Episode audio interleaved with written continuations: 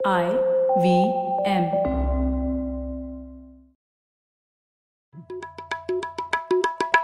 भाई हम हिंदुस्तानियों को बतियाना बड़ा पसंद है। बंगाली में अड्डा उड़िया में खोटी कन्नड़ा में हरटे और हिंदी में पुलियाबाजी। इस कला के लिए हमारी हर भाषा में एक शब्द है। तो प्रणय और मैं तो अक्सर मिलकर पुलियाबाजी करते ही रहते हैं। हमने सोचा कि आपको भी इसमें शामिल कर लिया जाए। तो आइए प्रणय और सौरभ के साथ करते हैं पुलियाबाजी। हेलो सौरभ कैसे हैं आप? हे प्रणय क्या हाल है? सौरभ मेरे हाल तो बढ़िया है। मैं ये सोच रहा था आपको याद है जसपाल भट्टी का सीरियल फ्लॉप शो? हाँ हाँ एकदम ज़बरदस्त एपिसोड आते हाँ तो उसमें वो एक साइंस दान वाला एपिसोड था याद है आपको? तो जिसमें उसका जसपाल भट्टी का स्टूडेंट जो होता है उसको चापलूसी के बेसिस पे पीएचडी मिल जाती है। हाँ और जो मेहनत करता है वो तो एक्चुअली रह ही जाता है। हाँ, ना, हाँ, तो- हाँ। वो तो बहुत ही मज़ेदार एपिसोड था। तो उसी से एक सवाल उठ के आया। वो तो एपिसोड मैं देखते ही रहता हूँ बार बार। उससे एक अ, सवाल उठ के आया कि अब भारत में इतने पीएचडी मिलती हैं लोगों को इतने सारे साइंस दान भी हैं जो भी है मतलब विश्व की दृष्टिकोण से कम होंगे फिर भी काफ़ी है मतलब। और फिर भी ऐसा क्यों कि भारत की कोई भी ऐसी कंपनी नहीं है जो विश्व के टॉप दो, तीन में हो रिसर्च के मामले में? तो ये सवाल बड़ा खटकता है। तो क्यों ना इस बार पुलियाबाजी पे इस पे थोड़ा सोचा जाए? हाँ बिल्कुल। मीन ये सवाल तो सुनने में छोटा सा लग रहा है, लेकिन इसके जवाब बहुत गहरे हैं। तो इसके लिए हम आज की पुलियाबाजी में खींच के लाते हैं वरुण को। वरुण हमारे साथ हैं आज, और वरुण जो है वो खुद एक रिसर्चर है। इन्होंने हिंदुस्तान से एनएसआईटी से इंजीनियरिंग करी फिर यूएस गए वहाँ एमआईटी से इन्होंने मास्टर्स किया है और फिर वापस इंडिया आके अभी एस्पायरिंग माइंड्स के को फाउंडर हैं और वहाँ पर रिसर्च चलाते हैं। नमस्ते वरुण क्या हाल है? बिल्कुल बढ़िया। सौरभ प्रणय आप कैसे हैं? बिल्कुल अच्छे वरुण। थैंक सो मच आपका स्वागत है आज की हमारी पुलियाबाजी में और आज जो जैसा प्रणय ने बोला जो सवाल है वो वो कुछ ऐसा है जिसके लिए जवाब देने के लिए आप एकदम परफेक्ट आदमी आपने रिसेंटली बहुत अच्छी किताब लिखी है science and technology India next नाम से और उसमें आपने ये सवाल को बहुत डिटेल में और गहराई से अ, उसकी आपने एनालिसिस किया है। तो तो शुरू करें आज की पुलियाबाजी। बिल्कुल बिल्कुल। तो तो सबसे पहले शुरू करते हैं। ये ये जो प्रणय ने बोला कि ठीक है, हमारे यहाँ से कोई कंपनी है कि नहीं, इतनी बड़ी वगैरह। मतलब पहली चीज़ ये बताइए साइंस और टेक्नोलॉजी की रिसर्च ज़रूरी क्यों है? क्यों करनी चाहिए? देखिए, क्या है कि दुनिया में बहुत इनोवेशन होती है और इनोवेशन से ही दुनिया आगे बढ़ रही है। जैसे कि पहले इंडस्ट्रियल रेवोल्यूशन हुआ अब उसके बाद हाल ही में इंटरनेट रेवोल्यूशन हुआ और अब हम एआई रेवोल्यूशन की ओर जा रहे हैं। इस सब जो इनोवेशन हो रही है, इसकी पृष्ठभूमि रिसर्च है। अगर आप जैसे इंटरनेट रेवोल्यूशन देखें तो इंटरनेट एक डार्पा के रिसर्च प्रोजेक्ट से निकल के आया था। वैसे ही आप अगर मोबाइल की रेवोल्यूशन देखें तो कई सदियों से जो चिप में और वायरलेस कम्युनिकेशन में रिसर्च हो रही थी, उससे फाइनली ये हमारे लिए बन के निकला। और ऐसे ही आज आर्टिफिशियल इंटेलिजेंस का हो रहा है। तो जो उद्योग और जो ऑन्टरप्रनर इस रिसर्च के करीब रहते हैं वो इसके बड़ी बड़ी कंपनियाँ बना लेते हैं, बड़ी इकोनॉमिक वैल्यू जनरेट कर लेते हैं। जैसे उदाहरण के तौर पे गूगल है। उसी प्रकार अगर आप आईफोन भी देखें तो दो तीन रिसर्च से निकली चीज़ें जैसे जीपीएस जैसे आपका स्पीच रिकग्निशन जैसे आपका मल्टी टच स्क्रीन ये सब रिसर्च से निकल के आया है, जिसका, जिसको एक्सप्लॉइट करके आईफोन बनाया गया। तो कहने का तात्पर्य ये है कि रिसर्च से रिसर्च जो होती है, वो इनोवेशन की पृष्ठभूमि होती है और इसके पास रह के ऑन्टरप्रनोर्स और कंपनियाँ बड़ी हो जाती हैं। और अगर आज देखा जाए तो रिसर्च की गति बहुत तेज हो गई है। इसका प्रभाव उद्योग जगत पे बहुत पड़ने पड़ने लगा है। अगर बात करें आर्टिफिशियल इंटेलिजेंस की तो आज के दिन नीति आयोग में भी उसकी बात होती है बजट स्पीच में भी उसकी बात होती है। जो कंपनियाँ इस रिसर्च के पास रहेंगी और जो देश इस रिसर्च के पास रहेंगे, जो देश ये रिसर्च करेंगे, वही इसका इकोनॉमिक वैल्यू ले पाएँगे और जो कंपनियाँ नहीं ले पाएँगी, वो पिछड़ती जाएँगी। तो आज के लिए इंडिया के लिए अपनी इकोनॉमिक स्टेटस जो कि एक वर्ल्ड की सबसे फास्टेस्ट ग्रोइंग इकोनॉमी है, अगर ये बना के रखना है तो इसके लिए ये आवश्यक है कि वो रिसर्च को महत्व दे, क्योंकि रिसर्च ही हमारे उद्योगों को continue to be competitive research से ही हमारे उद्योग कॉम्पिटेटिव रह सकते हैं, नहीं तो ये पिछड़ जाएँगे। तो वरुण एक बात बताइए जैसे इकोनॉमिक्स में एक कॉन्सेप्ट होता है कंपैरेटिव एडवांटेज उसका अर्थ यह है कि uh, अगर एक देश या एक सोसाइटी एक कोई चीज़ करने में काफ़ी माहिर है तो अच्छा ये है कि वो वही करती जाए बजाय इसके कि हज़ार और चीज़ें करें जिससे कि कुछ भी एक कुछ भी अच्छे से ना हो पाए। तो आप ये कह रहे हैं कि ये कंपैरेटिव एडवांटेज रिसर्च के मामले में रखना ठीक नहीं है। मतलब ऐसा नहीं है कि भारत रिसर्च किए बिना भी एक सक्सेसफुल इकोनॉमी रह सकता है। इनफैक्ट इनफैक्ट मैं तो बोलूँगा, वरुण कि प्रणय, जैसा तुमने बोला, ये कंपैरेटिव एडवांटेज आता कहाँ से, यही सोचो ना तो कंपैरेटिव एडवांटेज आता ही रिसर्च से। जैसा कि वरुण बोल रहा था कि जो उद्योग की और इकोनॉमी की बुनियाद है तो कंपैरेटिव एडवांटेज ही रिसर्च से आता है। आपको और कंपैरेटिव एडवांटेज बाकी चीज़ों से भी आप ले सकते हैं कि मान लीजिए आपके यहाँ तेल था या आपके यहाँ कुछ नेचुरल रिसोर्सेज थे, वहाँ से भी आ सकता है। लेकिन रिसर्च एक सस्टेनेबल तरीका है कि आप किसी भी क्षेत्र में कंपैरेटिव एडवांटेज बना सकते हैं उसके थ्रू। बाकी में तो आपको लकी होना पड़ेगा कि चलिए आपके यहाँ कहीं कुआँ निकल आया, कि आपके यहाँ सोने की खदान निकल आई टाइप से। लेकिन रिसर्च जो है वो आपको कंपैरेटिव आपका कंपैरेटिव एडवांटेज ऐसा हो सकता है कि तेल कहीं भी निकले आप ही को बुलाया जाएगा उसको निकालने के लिए। हाँ सही बात है। तो क्षेत्र कुछ भी हो अगर रिसर्च होगा तो हर एक क्षेत्र का हम सबसे भरपूर फ़ायदा उठा सकते हैं अगर हमारा रिसर्च इकोसिस्टम सुदृढ़ हो। नहीं बिल्कुल सही बात की और सौरभ की बात से मैं बिल्कुल आ, सहमत हूँ। ये इसको कह सकते हैं this is a sustainable engine एक सस्टेनेबल इंजन है अपना कंपैरेटिव एडवांटेज बरकरार रखने का।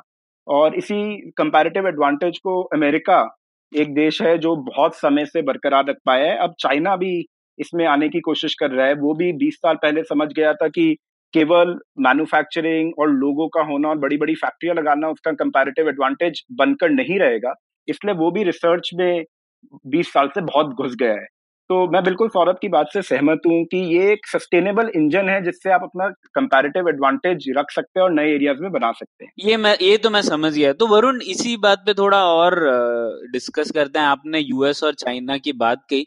तो इन दे, इन देशों में कौन करता है रिसर्च कौन यूनिवर्सिटीज करते हैं हाँ, जैसे हाँ खासकर खासकर वरुण आजकल काफ़ी पॉपुलर है कि भाई सब कुछ जो है अभी हम हमारे यहाँ स्टार्टअप्स इतने आ रहे हैं हिंदुस्तान में हज़ारों स्टार्टअप्स आने आ रहे हैं तो अब धीरे धीरे हम जो है आगे पहुँच ही जाएँगे। हमारे स्टार्टअप्स भी जो है यूएस स्टार्टअप्स और चाइनीज़ स्टार्टअप्स का मुकाबला बहुत ही जल्दी करने ही वाले हैं क्योंकि ये तो बस चालू करने की बात थी। देखिए सौरभ जो बेसिक इनोवेशन हो रही है स्टार्टअप्स में वो उस रिसर्च को एक्सप्लॉइट कर रहे हैं जो यूनिवर्सिटीज में हो रही है। और इसके कई उदाहरण हैं। जैसे आप गूगल को ले लीजिए। गूगल जिस एल्गोरिथम से शुरू हुई थी वो वो एल्गोरिथम स्टैनफोर्ड में पीएचडी थीसिस से निकला था। प्रणय शुरू में पीएचडी की बात कर रहे थे। तो जो बहुत सारी इनोवेशन हमें आज स्टार्टअप के माध्यम से दिखती है, उनका मूल एक्चुअली यूनिवर्सिटी में है। अभी आर्टिफिशियल इंटेलिजेंस की हम इतनी सारी बात करने लग गए हैं। और एक नई टेक्निक आई है आर्टिफिशियल इंटेलिजेंस में डीप लर्निंग पिछले चार पाँच साल में, जिससे बहुत सारी प्रॉब्लम सॉल्व होने लग गई है। ये टेक्निक भी किसी कंपनी ने नहीं, अपितु एक research university university of Toronto में एक रिसर्चर जेफरी हिंटन और उसके पीएचडी स्टूडेंट्स ने निकाली थी। तो जो स्टार्टअप्स हैं, वो इन यूनिवर्सिटीज के अराउंड एक इकोसिस्टम में होती हैं और बेसिक रिसर्च यूनिवर्सिटीज में प्रोफेसर जिन्हें हम रिसर्च फैकल्टी कहते हैं, वो अपने पीएचडी स्टूडेंट्स के साथ करते हैं। इन्हीं पीएचडी स्टूडेंट्स में से कुछ ऑन्टरप्रनोर्स बन जाते हैं, जो इस रिसर्च को और इनोवेट करके एक प्रोडक्ट या सर्विस का रूप दे देते हैं, या ये सोचते हैं कि ये जो नई रिसर्च से नई टेक्नोलॉजीज़ आ रही हैं, इनको प्रोडक्ट और सर्विसेज़ में कैसे यूज़ किया जाए। तो एक ऐसा इकोसिस्टम बन जाता है, फिर यही स्टार्टअप रिसर्चर्स प्रोफेसर और स्टूडेंट्स को वापस प्रॉब्लम फीडबैक करती हैं वापस पैसे फीडबैक करती हैं। ऐसे दो फ़ेमस इकोसिस्टम हैं एक जिसको हम सिलिकॉन वैली कहते हैं जो स्टैनफोर्ड यूनिवर्सिटी के अराउंड बना हुआ है और कई सारी और बेहतरीन यूनिवर्सिटीज हैं उसी एरिया में। आ, उसी प्रकार एक और इकोसिस्टम एमआईटी के अराउंड है। एमआईटी विश्व की नंबर वन इंजीनियरिंग इंस्टीट्यूशन है। वहाँ हम देखते हैं बहुत सारी रोबोटिक स्टार्टअप्स और बायोटेक्नोलॉजी में स्टार्टअप्स हैं जो ड्रॉ करती हैं उस रिसर्च से जो एमआईटी में हो रही है और इस जुगलबंदी से इनोवेशन आगे बढ़ती है।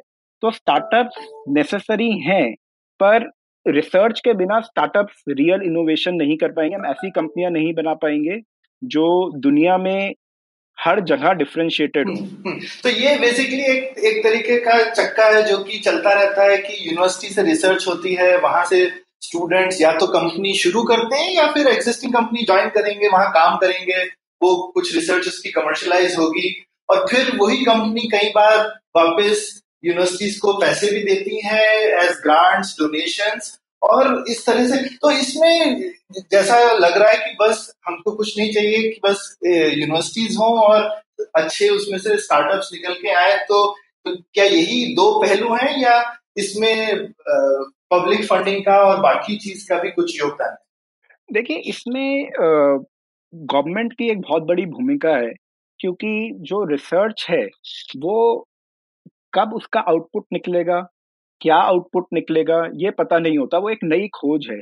जैसे कि हमें किसी भी नई खोज करते हुए पता नहीं चलता कि उस समस्या का क्या हल होगा और वही उसमें रोमांच का कारण है।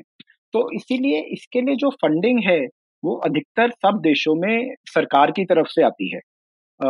अगर आप यूएसए में, मैंने दो यूनिवर्सिटीज का नाम लिया एमआईटी और स्टैनफोर्ड ये दोनों प्राइवेट यूनिवर्सिटीज हैं। पर अगर आप इसमें रिसर्च के लिए पैसा देखेंगे तो साठ सत्तर परसेंट से अधिक वह सरकार की तरफ़ से आता है। इसी प्रकार गवर्नमेंट यूनिवर्सिटीज भी हैं यूएसए में और वो तो कम्प्लीटली सरकार की तरफ़ से फंडेड होती हैं। तो इसीलिए रिसर्च में सरकार की क्या पॉलिसीज़ हैं और सरकार इसको किस दृष्टिकोण से देखती है ये बहुत इंपॉर्टेंट होता है कि एक देश की रिसर्च कितना आगे बढ़े। हम्म, हम्म। तो तो हिंदुस्तान कहाँ है अभी ये सब?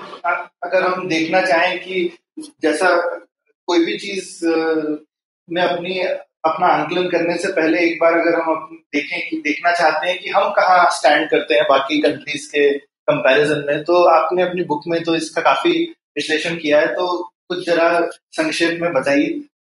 हाँ तो देखिए रिसर्च को रिसर्च बाहर निकल के कैसे आता है, वो आता है रिसर्च पेपर्स के ज़रिए से। रिसर्च पेपर्स जब भी कोई नई खोज कोई वैज्ञानिक करता है तो वो एक रिसर्च पेपर लिखता है, जिसको और वैज्ञानिक देखते हैं, एक पूरा सिस्टम है। और अगर वो मानते हैं कि एक नई चीज़ है, नई खोज करी गई है तो जर्नल या कॉन्फ्रेंसेज में पब्लिश हो जाता है।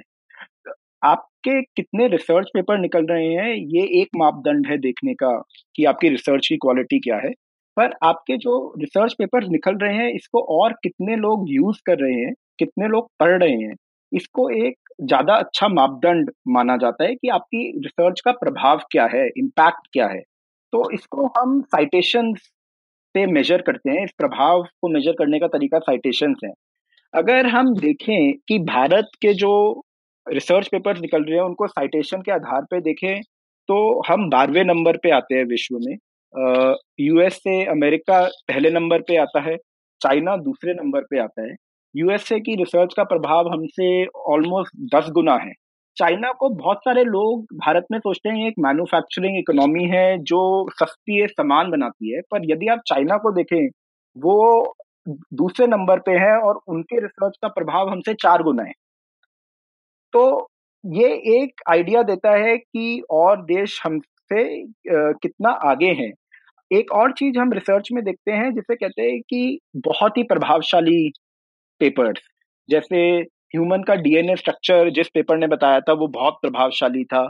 जिस पेपर पे शैनन नामक एक वैज्ञानिक का पेपर था जिसपे पूरी कम्युनिकेशन जिसके आधार पे बनी है, वो एक बहुत प्रभावशाली पेपर था। अगर उन पेपर्स के आधार पे हम देखें तो इंडिया और पिछड़ जाता है। चाइना हमसे सात गुना आगे है अपनी प्रभावशाली रिसर्च में, जो बहुत बहुत प्रभावशाली जैसी रिसर्च है उसमें सात गुना आगे है और यूएस से पंद्रह गुना आगे है। तो न केवल हमारी टोटल रिसर्च आउटपुट कम है पर अगर हम प्रभावशाली रिसर्च देखें तो हम और भी पिछड़ जाते हैं। हम्म, हम्म। तो क्वांटिटी और क्वालिटी दोनों में ही हमको काफ़ी आगे जाने की ज़रूरत है। बिल्कुल। दोनों ही क्वालिटी और क्वांटिटी में हमें काफ़ी सुधार करने की आवश्यकता है। हाँ और क्वालिटी में तो और भी ज़्यादा मतलब क्वांटिटी फिर भी थोड़ी बहुत है, पर जैसा वरुण कह रहे थे कि प्रभावशाली रिसर्च बहुत कम है। तो ऐसा क्यों है वरुण? मतलब भारत की हालत कमज़ोर क्यों है इस मामले में? देखिए, ये एक बड़ा गहरा विषय है तो मैं शुरुआत करता हूँ। देखिए, पहली चीज़ है रिसर्च जो होती है उसकी क्या प्रभाव है, उसकी क्या क्वालिटी है, वो रिसर्चर की क्वालिटी पे डिपेंड करता है। जितना अच्छा रिसर्चर होगा, उतनी ही अच्छी क्वालिटी ऑफ़ रिसर्च होगी। आपके पास अगर अच्छे रिसर्चर नहीं है तो आप चाहे यूनिवर्सिटीज खड़ी कर लीजिए, चाहे इंफ्रास्ट्रक्चर बना लीजिए, कुछ भी कर लीजिए, अच्छी रिसर्च नहीं निकलेगी। तो पहला प्रश्न ये है कि क्या इंडिया के पास अच्छे रिसर्चर हैं और कितनी मात्रा में है? तो अगर मैं देखूँ प्रोडक्टिव रिसर्चर जो कुछ पेपर्स एक साल में लिखते हैं ऐसे भारत के पास कितने हैं तो उनका नंबर आता है सत्ताईस हज़ार। अगर वही नंबर मैं देखूँ चाइना के लिए तो वो सात गुना है और यूएसए के लिए वो सत्रह गुना है।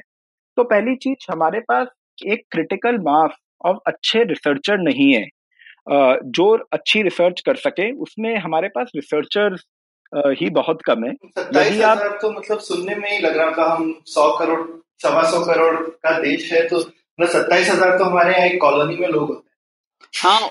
बिल्कुल। और और ऐसा क्यों क्योंकि मैंने ये बहुत बार कई लोगों से सुना है कहते हैं लोग कि भारत के लोग तो बहुत स्मार्ट होते हैं पर और कोई प्रॉब्लम है इसीलिए वो अपने पोटेंशियल तक नहीं जा पा रहे हैं पर वैसे तो वो बहुत स्मार्ट होते हैं। देखिए इसका कारण ये है कि रिसर्च जो है वो भारत में एक बहुत माना हुआ करियर नहीं है।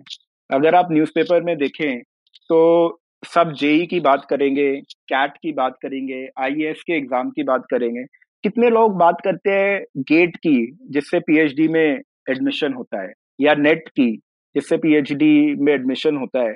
तो रिसर्च हमारे पास अच्छे लोग हैं, पर क्या वो अच्छे लोग रिसर्च में जा रहे हैं, या वो इंडस्ट्री में जा रहे हैं और भारत से बाहर जा रहे हैं? ये एक बड़ा प्रश्न है। तो रिसर्च जो है एक ऐसा करियर नहीं है जिसको बहुत लोग भारत में अच्छा मानते हैं। एक सर्वे के, सर्वे किया था हमने, जिसमें हमने कॉलेज के स्टूडेंट से पूछा कि कितने रिसर्च करना चाहेंगे इंडिया में। तो केवल 20 परसेंट का नंबर आया कि जो हमारे टॉप कॉलेज के स्टूडेंट्स हैं बीस परसेंट इंडिया में में रिसर्च में इंटरेस्टेड हैं। तो ये एक ऐसा करियर नहीं है इंडिया में जो लोगों के लिए एक सोशल वैल्यू है, इसकी बहुत अधिक ऐसा भी नहीं है इकोनॉमिक वैल्यू है, बहुत अधिक ऐसा भी नहीं है। ये एक मेजर कारण है कि हमारे पास जैसे कि आपने कहा स्मार्ट लोग होते हुए भी वो रिसर्च के करियर में नहीं जा रहे हैं हम्म। तो एक तो ये मतलब एच आर प्रॉब्लम हो गया कि रिसर्चर्स नहीं इस इस एरिया को प्रॉफिटेबल नहीं समझ रहे हैं और भी कोई कारण होंगे रिसर्चर के अलावा भी देखिए दूसरा कारण जो मुझे लगता है वो है कि आप जानते हैं, हम सब जानते हैं कि नब्बे की शुरुआत में हमने अपने इकोनॉमी को कहते हैं लिबरलाइज कर लिया था कि जैसे बिजनेसेस जो हैं, उनको एक लिबरलाइज फॉर्म दे दिया था कि आप जो करना चाहे आप कर सकते हैं रेगुलेशंस को वीकन कर दिया था और कंपटीशन को बढ़ावा दिया था।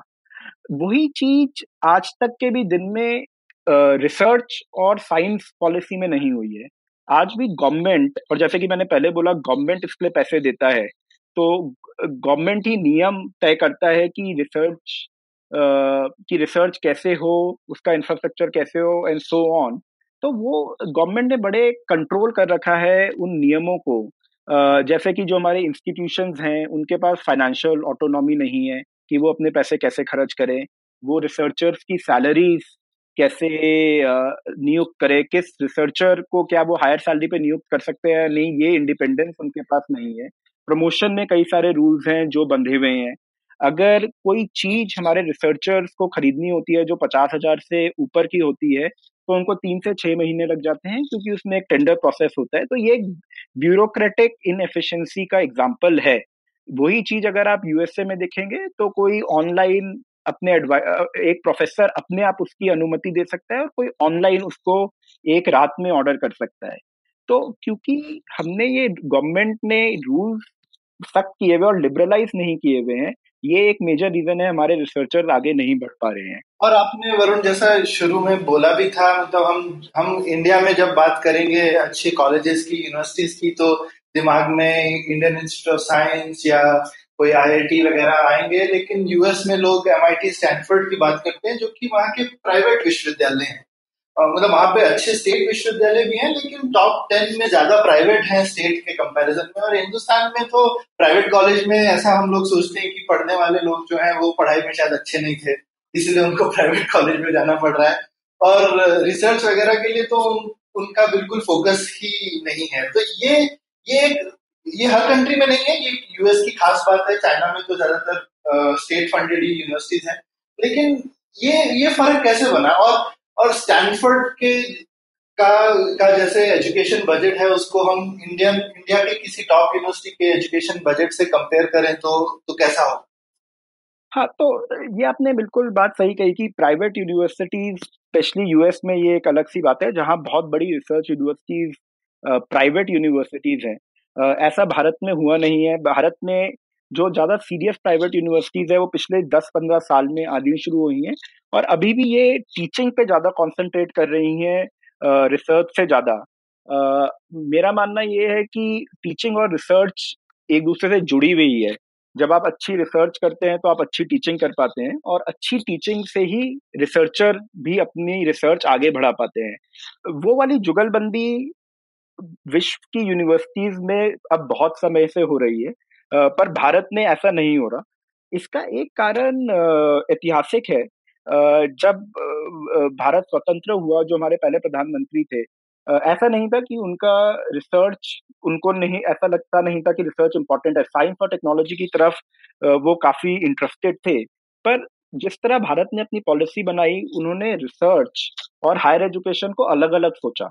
उन्होंने कहा कि यूनिवर्सिटीज हायर एजुकेशन करेंगी और हमारी प्राइवेट गवर्नमेंट लैब्स जो है वो रिसर्च करेगी और इन्हें अलग थलग कर दिया और उसी पॉलिसी से हम आज तक चलते जा रहे हैं, जिसमें हायर एजुकेशन का मैं अगर आप बात करेंगे रिसर्च यूनिवर्सिटीज की इवन गवर्नमेंट रिसर्च यूनिवर्सिटीज की तो जैसे आपने कहा सौरभ आईआईएससी का नाम आता है गिनी चुनी यूनिवर्सिटीज है। अगर आप आई को भी लेंगे तो इनका मूलतः जो इनको बनाया गया था, वह टीचिंग के लिए बनाया गया था, ना कि रिसर्च के लिए। पिछले 10-20 साल में अब ये रिसर्च भी कर रहे हैं और उस उस लेवल पे पहुँचने की कोशिश कर रहे हैं। तो ये जो इन दोनों को अलग थलग कर दिया गया रिसर्च और हायर एजुकेशन को इसकी वजह से हमारे पास कोई स्केल ही नहीं है रिसर्च यूनिवर्सिटीज में। यूएसए में ऐसी बेहतरीन बीस तीस यूनिवर्सिटीज होंगी जैसी हमारे पास आई एक है। और जो आपका प्रश्न था सौरभ, की इनका साइज़ और स्केल क्या है? अगर हम उसमें देखें, अगर हम एक स्टैनफोर्ड जैसी यूनिवर्सिटी देखते हैं तो उसका पाँच बिलियन का डॉलर्स का एनुअल एक्सपेंडिचर होता है एमआईटी का तीन बिलियन डॉलर होता है। अगर हम पीपी टर्म्स में देखें तो आई का अराउंड 400 मिलियन आता है। तो ये इससे हम अगर देखें तो हम आठ दस गुना छोटे हैं वर्ल्ड की टॉप यूनिवर्सिटीज में स्केल के दौरान में। तो ये एक डबल इससे इफ़ेक्ट हो रहा है। एक तो हमारे पास यूनिवर्सिटीज ही बहुत कम है जो रिसर्च करती हैं। और जो हमारी रिसर्च यूनिवर्सिटीज है वो दस गुना छोटी हैं दुनिया की प्रभावशाली रिसर्च यूनिवर्सिटीज से। और उस तरह से अगर देखा जाए तो जैसा आपने शुरू में बोला था मतलब कहीं पर आउटपुट और इनपुट शायद मैच भी करता है। मतलब ये सिर्फ़ लोगों के होने की और इसकी बात नहीं सिर्फ़ उसी की बात नहीं है। अगर अगर हम हम बेसिकली जितना पैसा डाल रहे हैं उतना ही हमको निकल के भी आ रहा है। हाँ आपने बिल्कुल बात सही कही कि देखिए दो चीज़ें एक तो हम पैसा कम डाल रहे हैं रिसर्च में। इसके ऊपर बहुत बार बात होती है कि इंडिया का less than one percent GDP research में जाता है। और अगर इसको आप उधेड़ के देखें तो इसमें जो प्राइवेट की तरफ़ से जाता है वो और भी कम है। गवर्नमेंट की तरफ़ से तो कम है ही, पर अगर और देशों से कंपैरिजन करें तो जो रेशियो है गवर्नमेंट वर्सेस प्राइवेट का प्राइवेट की तरफ़ से और भी कम भारत में जाता है। ये भी एक इशू है कि हमारी इंडस्ट्री को मेच्योर होकर रिसर्च की ओर ज़्यादा बढ़ना चाहिए। पर ये आपकी बात बिल्कुल सही है कि जो रिसोर्सेज हमने एलोकेट करे ये कम करें। पर मेरा मानना ये भी है कि जो रिसोर्सेज हमने एलोकेट करे हैं उनका भी हम पूरा फ़ायदा उठा रहे, पा रहे हैं कि नहीं पा रहे हैं? जैसे एक उदाहरण मैं दूँगा कि जो रेशियो ऑफ़ गुड रिसर्चर्स है हमारे सारे रिसर्चर में से अच्छे प्रोडक्टिव रिसर्चर्स कितने हैं? वो जो रेशियो है वो भारत के लिए सबसे कम है और देशों से कंपेयर करने में। मतलब कि हम रिसर्चर और बढ़ाने में तो पैसा डाल रहे हैं। पर क्या हम पैसा डाल रहे हैं प्रोडक्टिव रिसर्चर बढ़ाने में? यह प्रश्न सामने उठकर आता है। हम्म, तो हम अगर पैसा और डाले भी तो ऐसा तो नहीं है कि हम सिर्फ़ वो जो हमने शुरू में क्वांटिटी और क्वालिटी की बात करी तो हम लो क्वालिटी को स्केल अप कर देंगे या फिर हम क्वालिटी पहले इंप्रूव करके उस हाई क्वालिटी को स्केल अप करें। हाँ और उसी से जुड़ा हुआ एक और सवाल भी है कि जैसे अभी सरकार ने ये प्राइम मिनिस्टर्स रिसर्च फेलोज नामक प्रोग्राम स्टार्ट किया है, जिसमें वो आईआईटीएन और अलग टॉप यूनिवर्सिटी के लोगों को एनकरेज कर रहे हैं रिसर्च ज्वाइन करने के लिए। तो क्या इस टाइप के सॉल्यूशन क्वालिटी और क्वांटिटी को बढ़ा पाएँगे? देखिए जो पहले अगर सौरभ का प्रश्न मैं देखूँ तो हमें ये देखना है कि जो भी हम रिसोर्सेज डाल रहे हैं, उससे हमारी क्वालिटी बढ़े मैं इसको अपनी किताब में मैंने इसको एक नाम दिया हुआ है क्वालिटी की good quantity of high quality researchers तो वो हमें देखना है हम कैसे बढ़ाए नहीं तो हम पैसा और डालते रहेंगे और हमारे रिसर्चर्स अच्छे नहीं निकलेंगे। आपने पीएम रिसर्च फेलोशिप की बात करी देखिए एक सोच अच्छी है पर इसमें दो प्रॉब्लम है इस स्कीम्स के साथ। और पहली प्रॉब्लम ये है कि इसमें लिमिट कर दिया है कि कौन ये फेलोशिप ले सकता है। जिसमें कुछ ही कॉलेजेस लाइक आईआईटी आईआईएससी हैं, जो जिसके बच्चे ये स्कॉलरशिप ले सकते हैं। ऐसा नहीं होना चाहिए। जो वैसे भी आईआईटी और आईआईएससी के बच्चे हैं, उनको आप ये कहकर नहीं अट्रैक्ट कर पाएँगे कि हमने ज़्यादा स्टाइपेंड दे दिया। अधिकतर ये बच्चे वैसे बाहर जा रहे हैं अपनी मास्टर्स या पीएचडी करने। और इनको आप थोड़ा ज़्यादा स्टाइपेंड देके वहाँ से नहीं ला सकते क्योंकि वो वहाँ पैसे इसलिए नहीं जा रहे कि वहाँ स्टाइपन ज़्यादा मिलता है। वो वहाँ इसलिए जा रहे हैं कि वो जहाँ जो प्रोफेसर है, उनकी रिसर्च बहुत इंटरेस्टिंग है। वो जो यूनिवर्सिटीज है, उसमें जो पूरा माहौल है वो रिसर्च का है। तो उसको आप पैसे से पैसा भी एक उसका कंपोनेंट है, पर आप उसको पूरी तरह से बदल नहीं सकते। तो तो पहली तो गलती है कि it has to be holistic केवल पैसे से चेंज नहीं हो जाएगा। पैसा एक फ़र्स्ट स्टेप है। और दूसरा आपने सबके लिए इसे ओपन करना चाहिए। जो भी बच्चा चाहे वो आ, किसी भी प्राइवेट कॉलेज से आ रहा है पब्लिक कॉलेज से आ रहा है अगर वो होनहार है और रिसर्च में इंटरेस्ट लगता है तो उसके लिए ये फेलोशिप अवेलेबल होनी चाहिए। आपने ये कह के कि इन कॉलेजेस से बाहर ये फेलोशिप अवेलेबल नहीं है और सबको तो कह दिया आप रिसर्च के लायक ही नहीं है। उनपे तो एक डीमोटिवेटिंग इफ़ेक्ट होगा। जबकि हमारा इस समय का जो हमारा लक्ष्य है कि और लोगों को रिसर्च की तरफ़ मोटिवेट किया जाए। ना कि केवल ये कह दिया जाए कि ये एक छोटा सा सेट है जो रिसर्च कर सकता है और इसी को हम एक फेलोशिप देंगे। और दूसरा, सरकार बीच बीच में ऐसी चीज़ें करती है जो अच्छी हो सकती है अगर वो कई सारी चीज़ें उसके साथ जुड़ के आए। नहीं तो एक चीज़ का हमें उतना लाभ नहीं मिलेगा। अगर आप पीएचडी स्टूडेंट्स ट्राई कर रहे हैं कि अच्छे हो जाए, पर आपके पास फैकल्टी अच्छी नहीं है तो पहली बात तो जब तक फैकल्टी अच्छी नहीं होगी पीएचडी स्टूडेंट्स अच्छे नहीं आएँगे। अगर आपके पास पीएचडी स्टूडेंट्स मान लीजिए आ भी गए तो अच्छी फैकल्टी जब तक नहीं होगी, उनकी पूरी प्रोडक्टिविटी बाहर नहीं निकलेगी। तो और तीसरी चीज़, जैसे सौरभ पहले कह रहे थे, उसमें रिसोर्सेज हैं भी कि नहीं है, कि लोग अपनी रिसर्च कर पाए, ये सब पहलुओं को एक हॉलिस्टिक वे में देखना होगा। हम्म। आपकी वरुण बुक में मैंने एक बड़ी इंटरेस्टिंग और चीज़ पढ़ी थी कि मतलब मेरे को कि हमारे यहाँ कृषि में सबसे ज़्यादा पीएचडी निकल के आते तो ये ये मैं काफ़ी सरप्राइज़ हुआ देख के और क्या कहते हैं, शायद सरप्राइज़ नहीं होना चाहिए था। मैं एक कृषि विश्वविद्यालय में पढ़ा हुआ हूँ। लेकिन मेरे को लगा कि कृषि में, पर बहुत पहले की बात थी कि आज तक कृषि में हम इतनी ज़्यादा पीएचडी निकालते जा रहे हैं। ये ये ये चीज़ कैसे हो रही है इसका क्या राज है? देखिए मैंने इसमें अगर फ्रैंकली बोलूँ, बहुत ज़्यादा रिसर्च नहीं किया था कि एग्रीकल्चर में इतने लोग क्यों हैं। पर जो मेरी अंडरस्टैंडिंग है, ये एक हिस्टोरिकली हमारे लिए इम्पोर्टेंट एरिया रहा है। कई सारे रिसर्च इंस्टीट्यूट है जो एग्रीकल्चर के लिए स्पेशलाइज्ड है। वो केवल एग्रीकल्चर में काम करते हैं और भारत को सही तौर पे ऐसा लगता था कि हमें एग्रीकल्चर में रिसर्च को बढ़ावा देना चाहिए था। एक ऐसा समय था जब भारत अपने नागरिकों के लिए इनफ खाना नहीं अनाज नहीं उगा पाता था। पर बात ये है कि एक तो अगर एग्रीकल्चर में भी भारत की रिसर्च की आप पोजीशन देखें तो हम कोई इतना आगे नहीं है जितना हमारे पास रिसर्चर्स है, उसके अंदर वही क्वालिटी वाली बात आ जाती है। और दूसरा, समय बदलने से हमें इसको बैलेंस करना पड़ेगा। आज हमारे उद्योग अगर देखें तो वो आईटी में है कंप्यूटर साइंस में है और कुछ बायोमेडिकल में है और जो वर्ल्ड की बड़ी बड़ी कंपनियाँ रही है, वो इन नए एरियाज़ में है। तो हमें कई सारी चीज़ों को बैलेंस करते हुए कि हमारी आर्थिक दृष्टिकोण से किस तरह की रिसर्च इंपॉर्टेंट है। हमारी जो प्रॉब्लम सॉल्व करनी है, जैसे हमारे हेल्थ इंडस्ट्रीज़ में हम दुनिया में बहुत पिछड़े हुए आते हैं, अगर हम देखें मेडिसिन में भी हमारे पीएचडी बहुत कम है हमारे देश के अंदर।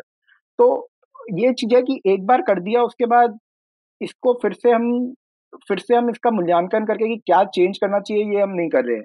और इसी से ये जो बात आती है कि इस पे फोकस कितना है हमारी सरकार का और हमारी पब्लिक का भी क्योंकि पब्लिक को भी जैसे आपने पहले कहा सौरभ लगता है स्टार्टअप से सब कुछ हो जाएगा।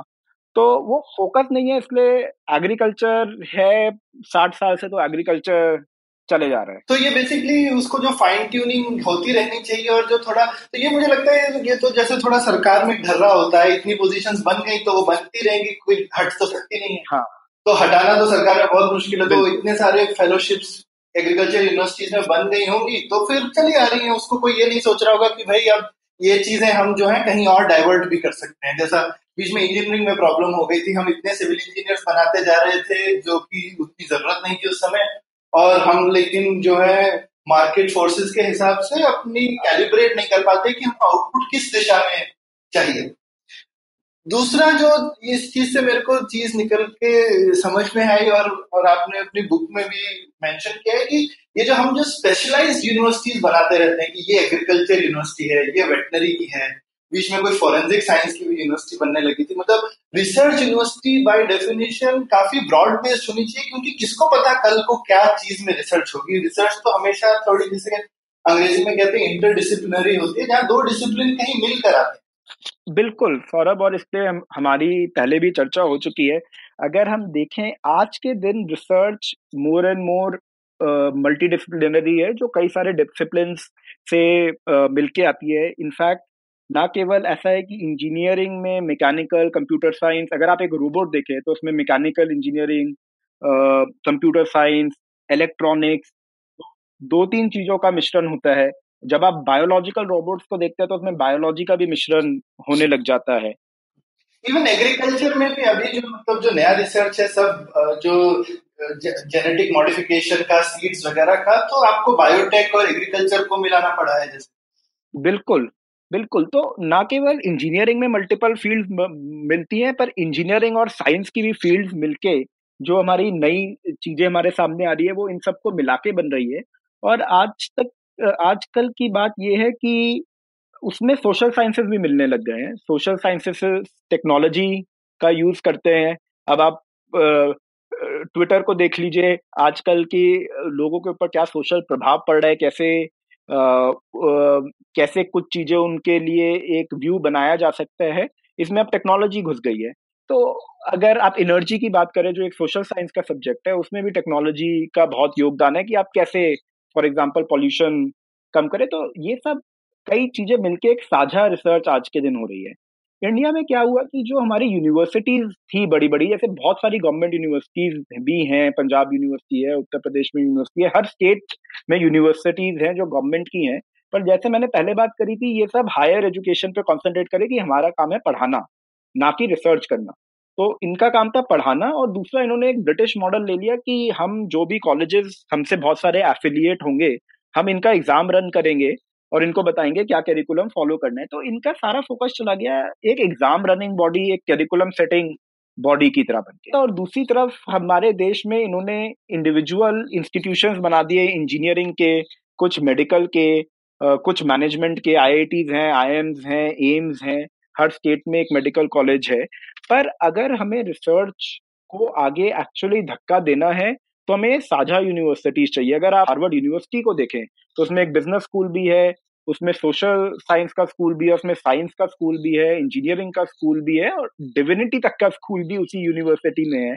तो और ऐसे अगर आप स्टैनफोर्ड को भी देखें तो ये एक मल्टी डिसिप्लिनरी रिसर्च यूनिवर्सिटीज है, जो एक दूसरे के फील्ड्स के इंटरमिंगलिंग से आगे रिसर्च बढ़ाती है तो ये हमारे देश में नहीं हुआ है, जिसकी काफ़ी आवश्यकता है। और और इसके अलावा जैसे आपने पहले बोला, हमने ना ही ये यूनिवर्सिटीज को खूब छितरा दिया है, छोटे छोटे छोटे, छोटी, और मतलब यूनिवर्सिटी नहीं होगी बेसिकली एक सीबीएसई टाइप का बोर्ड हो गया, जो कि सिर्फ़ करिकुलम और एग्ज़ाम कंडक्ट कराता है।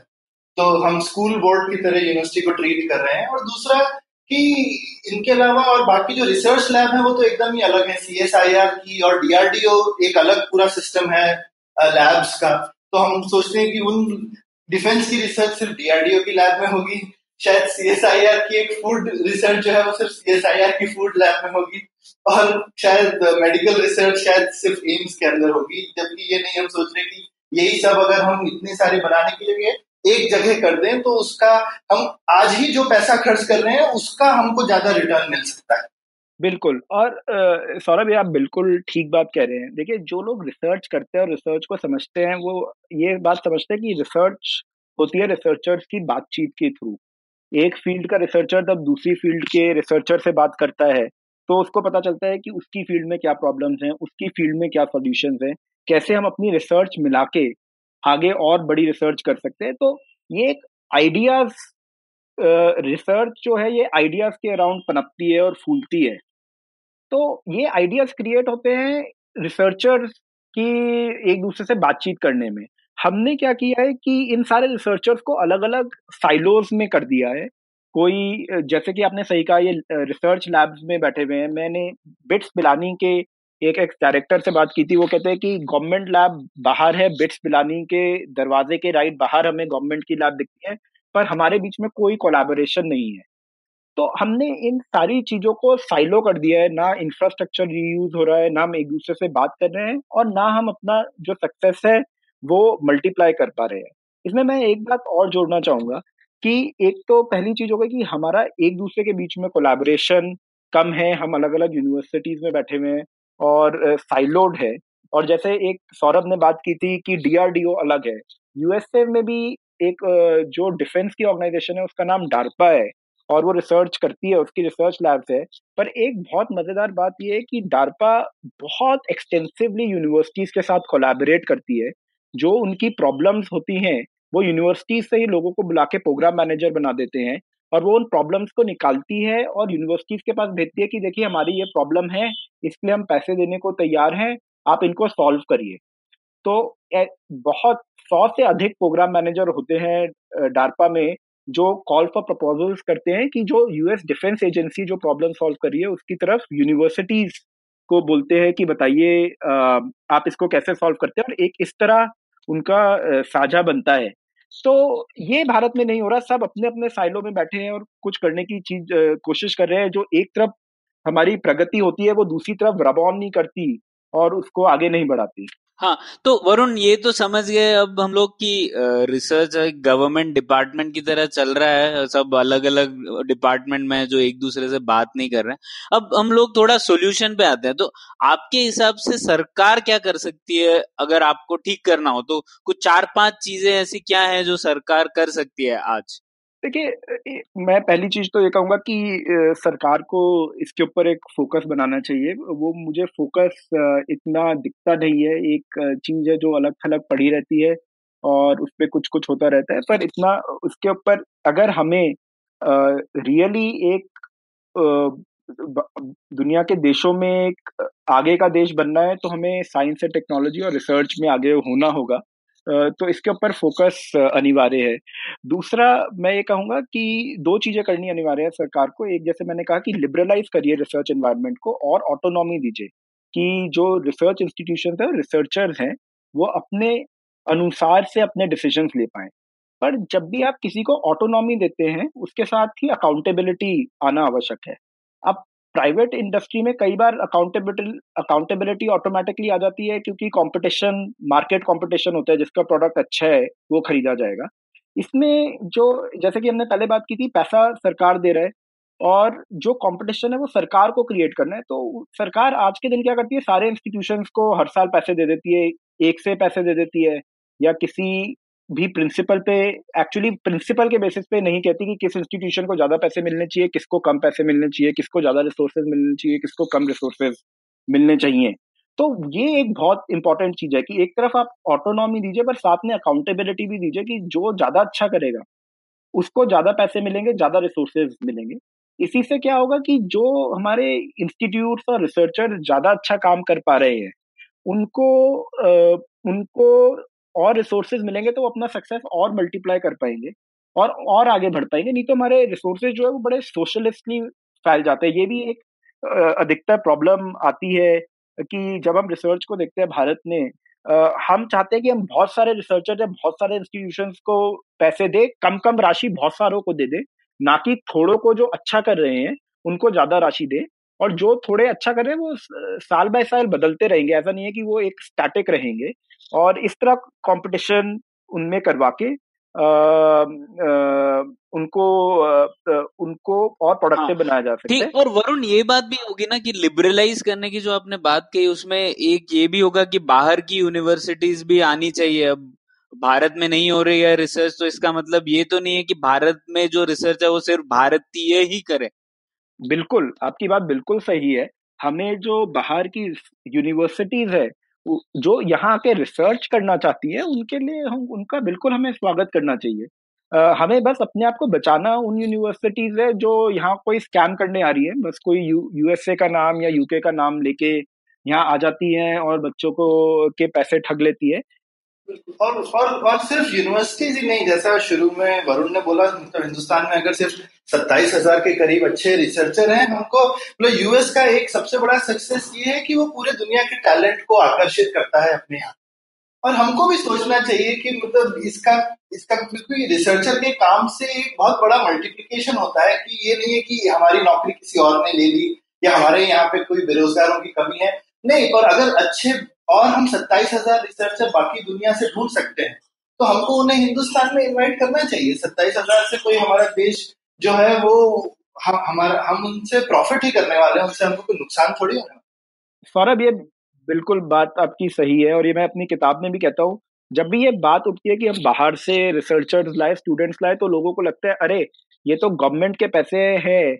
स्टाइपेंट के लिए या सैलरी के लिए हम बाहर वाले के क्यों दे? ये एक बिल्कुल गलत सोच है। जैसा कि आपने बिल्कुल सही कहा कि ये लोग हमारी इकोनॉमी को आगे पुश कर सकते हैं हमारी रिसर्च को आगे पुश कर सकते हैं और जो भी प्रतिभाशाली है जिस भी देश में उसको हमें यहाँ लाने की कोशिश करनी चाहिए जैसे कि यूएसए लाता रहा। हम्म, और जो अभी हमारा थोड़ी देर पहले डिस्कशन हुआ उससे अगर मैं एक आइडिया लू प्रणय तो मैं बोलूँगा कि चलो हमसे पहले जो गलतियाँ हो गई हमने साइलोस बनाए खूब सारे अलग अलग लेकिन आज की डेट में अगर कोई अच्छी सरकार करना ही चाहिए, क्योंकि ज़्यादातर ये सेंट्रल गवर्नमेंट के अंडर में ही है तो आपको कोई बहुत ज़्यादा डिसीज़न नहीं लेने बस वहाँ पे दो तीन मिनिस्ट्री हैं। तो जैसा हमें लोग कहते हैं ना कि जिस भी एरिया की एक मिनिस्ट्री बन जाती है, उसका बेड़ा गर्क हो जाता है। तो एक department of science and technology नाम की जो मिनिस्ट्री है, उसको अगर अबॉलिश कर दे तो शायद इस एरिया का भला हो जाए पहले तो।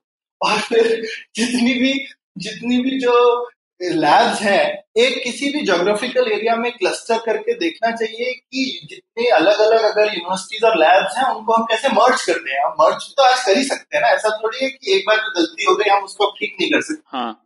हाँ और और एक और बात इसमें ये भी है मतलब एक तो हम लोगों ने बात की कि कैसे सरकार को डाइवर्ट करना चाहिए रिसोर्सेज दूसरे प्रोडक्टिव एरियाज़ में, पर उससे बड़ी बात यह है कि आर्थिक वृद्धि चाहिए हर एरिया में, और अगर आर्थिक वृद्धि होगी तो फिर हम लोग अपने हर एरिया में ज़्यादा पैसे दे सकते हैं। ऐसा तो ज़रूरी नहीं है कि एग्रीकल्चर में जो पैसा डाल दिया वो अब दूसरी जगह डाल दिया जाए। उसमें रहने दीजिए पैसा, और अगर पैसा होगा देश के पास तो हम लोग दूसरे एरिया में भी डाल सकते हैं।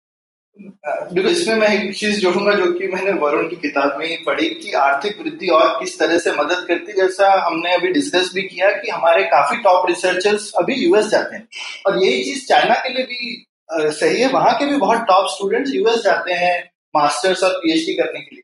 लेकिन उसके बाद वहाँ पर वो अभी चाइना की बहुत तेज़ी से हो रही आर्थिक वृद्धि से अट्रैक्ट होकर वापस अपने देश में जाना चाहते और वरुण ने जो एक सर्वे करके अपनी बुक में उसको मेंशन भी किया है कि अब जो हिंदुस्तानी भी यूएस में है, वो भी देखते हैं कि बाहर पीछे देश में क्या हो रहा है। जब हिंदुस्तान में आर्थिक वृद्धि तेज होती है तो उनको भी लगता है ये एक एक्साइटिंग जगह है, मुझे वापस जाना लेकिन जब देश में ही अगर यहाँ का ही इकोनॉमिक ग्रोथ बहुत अच्छा नहीं है, जो शहर है वो टूट फूट रहे हैं तो फिर वहाँ से आने का जो वापस आने वाले सिर्फ़ वही कुछ लोग होते हैं, जो कि फैमिली रीजन की वजह से वापस आते हैं, वरना बाकी लोग नहीं आते हैं।